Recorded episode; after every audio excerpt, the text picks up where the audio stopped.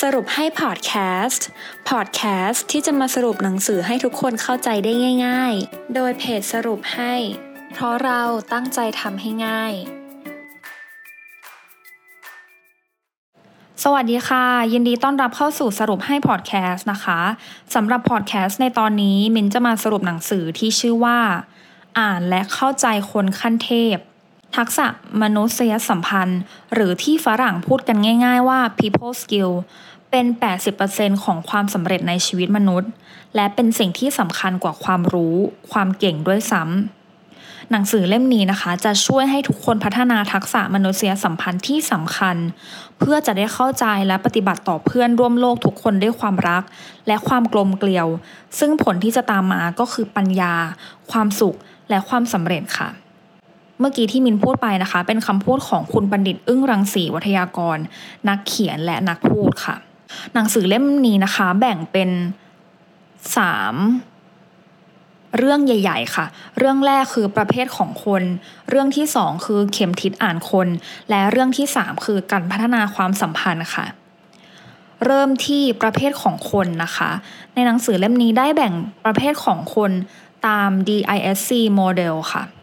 DISC คืออะไรนะคะ มันก็คือลักษณะบุคลิกภาพของคนแต่ละประเภท ที่สังเกตได้จากนิสัยการทำงาน และสภาพแวดล้อมของคนแต่ละประเภทค่ะ จะประกอบไปด้วย 4 ลักษณะคือ D dominance I influence S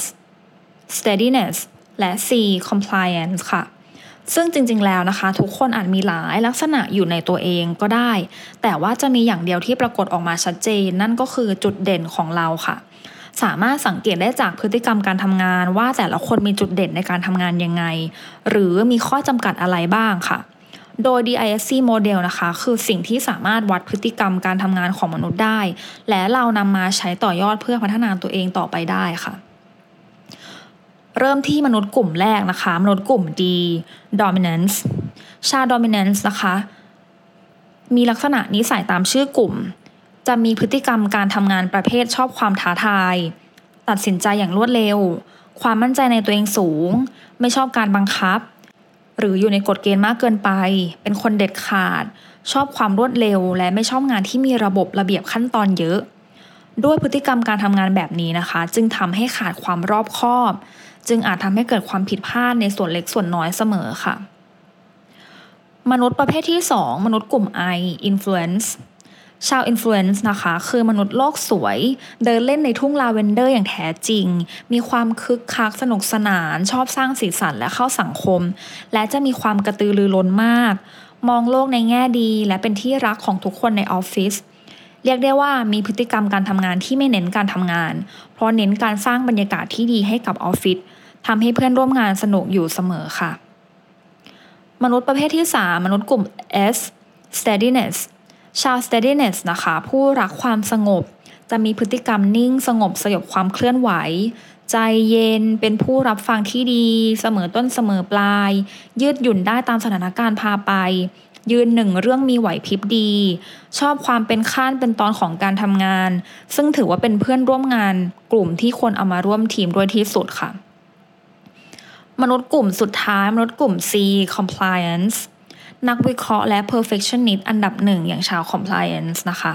จะมีนิสัยเหมือนเป็นนักวางแผนทำอะไรต้องวางแผนเสมอ และต้องเป็นขั้นเป็นตอน มีความรอบคอบ ช่างสังเกต ชอบอะไรที่ซับซ้อนและทุกอย่างต้องเป๊ะ จะเป็นกลุ่มที่คิดล่วงหน้าเสมอ เพื่อจะประเมินความเสิ่ยงที่จะเกิด และชอบวิเคราะห์ข้อมูลต่างๆ ค่ะ ต่อไปนะคะเรามาต่อกันที่หัวข้อที่สองคือเข็มทิศอ่านคนค่ะ อยากให้ทุกคนตีตารางออกเป็นสี่ช่องนะคะ ช่องซ้ายบนคือตัว I ช่องขวาบนคือตัว D ช่องขวาล่างคือ C และซ้ายล่างคือ S ค่ะ และให้เขียนกำกับนะคะ ตรงระหว่างช่อง I กับ D เขียนว่าคล่อง ระหว่างช่อง D กับ C เขียนว่างาน ระหว่างช่อง S กับ C เขียนว่านิ่ง และระหว่างช่อง I กับ S เขียนว่าคนค่ะ ซึ่งวิธีอ่านคนนะคะ ก็จะอ่านอย่างนี้ อย่างเช่น ถ้าเราเป็น D เนี่ย D ก็คือคล่องและงานค่ะ หรืออย่าง S จะเป็นคนที่คนหรือว่านิ่งประมาณนี้นะคะ หรือถ้าทุกคนมองไม่เห็นภาพลองเข้าไปดูรูปนี้ในเพจได้ค่ะ ลองเซิร์ชชื่อหนังสือตอนนี้เราก็จะเจอในเพจค่ะ ที่ผู้สรุปเขาทำออกมาเป็นรูปภาพ เรื่องสุดท้ายของสรุปตอนนี้นะคะ คือการพัฒนาความสัมพันธ์ ระหว่างคนแต่ละประเภทค่ะ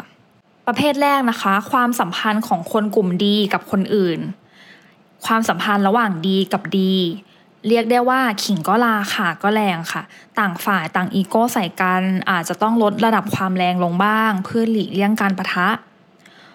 ความสัมพันธ์ระหว่างดีกับไอพยายามลดความตึงเครียดลงด้วยบทสนทนาเล็กๆ น้อยๆ อาจจะทำให้ร่วมงานกันได้ขึ้นค่ะ D กับ S อาจจะรู้สึกว่าคนกลุ่ม S เป็นคนจุกจิกและไม่ทันใจ แต่ก็พยายามเข้าใจเขาหน่อยค่ะ D กับ C ถ้าไปเล่าประสบการณ์ส่วนตัวให้คนกลุ่ม C ฟัง อาจจะทำให้ดูเป็นคนขี้โม้ ถ้าจะให้เชื่อต้องยืนยันด้วยหลักฐานค่ะ มนุษย์ต่อไปมนุษย์กลุ่ม I I กับ D กลุ่มดีเขาขอคนไม่เล่นนะคะ อาจจะต้องเก็บอาการขี้เล่นไว้บ้าง ต้องเก๊กขรึมและจริงจังนิดหน่อย ก่อนที่จะเข้าหา I กับ I เป็นกลุ่มที่เข้ากันได้ทำอะไรก็ลื่นไหลไปหมด แต่ระวังแต่ติดเล่นเกินไปค่ะ I กับ S ต้องลดความกระตือรือร้นลงนิดหน่อย หายใจเข้าลึกๆ พูดให้ช้าๆ ลงรายละเอียด จะช่วยให้สื่อสารกันรู้เรื่องมากขึ้น I กับ C กลุ่ม C เป็นคนที่ชอบวางแผน บางครั้งก็อาจจะโดนแกล้งได้ อย่าเชื่อคนง่ายค่ะ ความสัมพันธ์กับมนุษย์กลุ่ม S S กับ D นะคะ ด้วยความที่ดีเป็นคนใจร้อน ชอบอะไรตรงประเด็น คุณอาจจะต้องพูดให้ชัดถ้อยชัดคำไม่อย่างนั้นคนกลุ่มดีจะรู้สึกหงุดหงิด S กับ I กลุ่ม I นะคะ เป็นเพื่อนร่วมงานที่ชิวๆอยู่แล้ว ถ้าคุยเรื่องที่สนใจเหมือนกันก็ไม่มีปัญหา S กับ S คนขี้เกรงใจสองคนมาเจอกันนะคะ ก็อาจจะเขินๆอยู่บ้าง แต่ถ้าเปิดอกคุยกันตรงๆแล้ว ถือว่าเป็นเรื่องที่ดีค่ะ และ S กับ C พยายามหาเรื่องในแง่บวกมาคุยกัน จะทำให้ไม่รู้สึกเหนื่อยในการเข้าหา ความสัมพันธ์กับมนุษย์กลุ่มสุดท้ายค่ะมนุษย์กลุ่ม C C กับ D นะคะ คนกลุ่ม D อาจจะไม่ค่อยสนใจในดีเทลจุกจิก บางครั้งการยัดแต่ข้อมูลให้อาจจะขัดแย้งกันก็ได้ C กับ I คนกลุ่ม I นะคะ มีแนวโน้มที่จะแสดงความคิดเห็นตามความรู้สึกสูง ถ้าหลีกเลี่ยงการประทะอารมณ์ได้จะดีมาก เพราะจะไม่เหนื่อย C กับ S ต้องรู้จักประนีประนอมกับคนกลุ่ม S นิดหนึ่งค่ะ หาจุดตรงกลางร่วมกันให้ได้ จะทำให้งานราบรื่นขึ้น และ C กับ C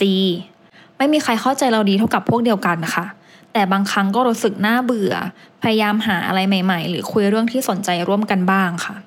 จบไปแล้วนะคะสำหรับอ่านและเข้าใจคนขั้นเทพค่ะ หวังว่าทุกคนนะคะจะสามารถอ่านและเข้าใจ คนที่เราทำงานด้วยหรือว่าคนที่เราเจอในชีวิตประจำวันได้อย่างขาดค่ะ เพื่อที่จะทำให้เราพัฒนาความสัมพันธ์กับคนคนนั้นได้อย่างถูกต้องค่ะ หวังว่าทุกคนจะได้ประโยชน์จากพอดแคสต์ในตอนนี้ พบกันตอนหน้าสวัสดีค่ะ ติดตามสรุปให้ได้ที่ Facebook, YouTube และ b ล็อกดิค่ะ เพราะเราตั้งใจทำให้ง่าย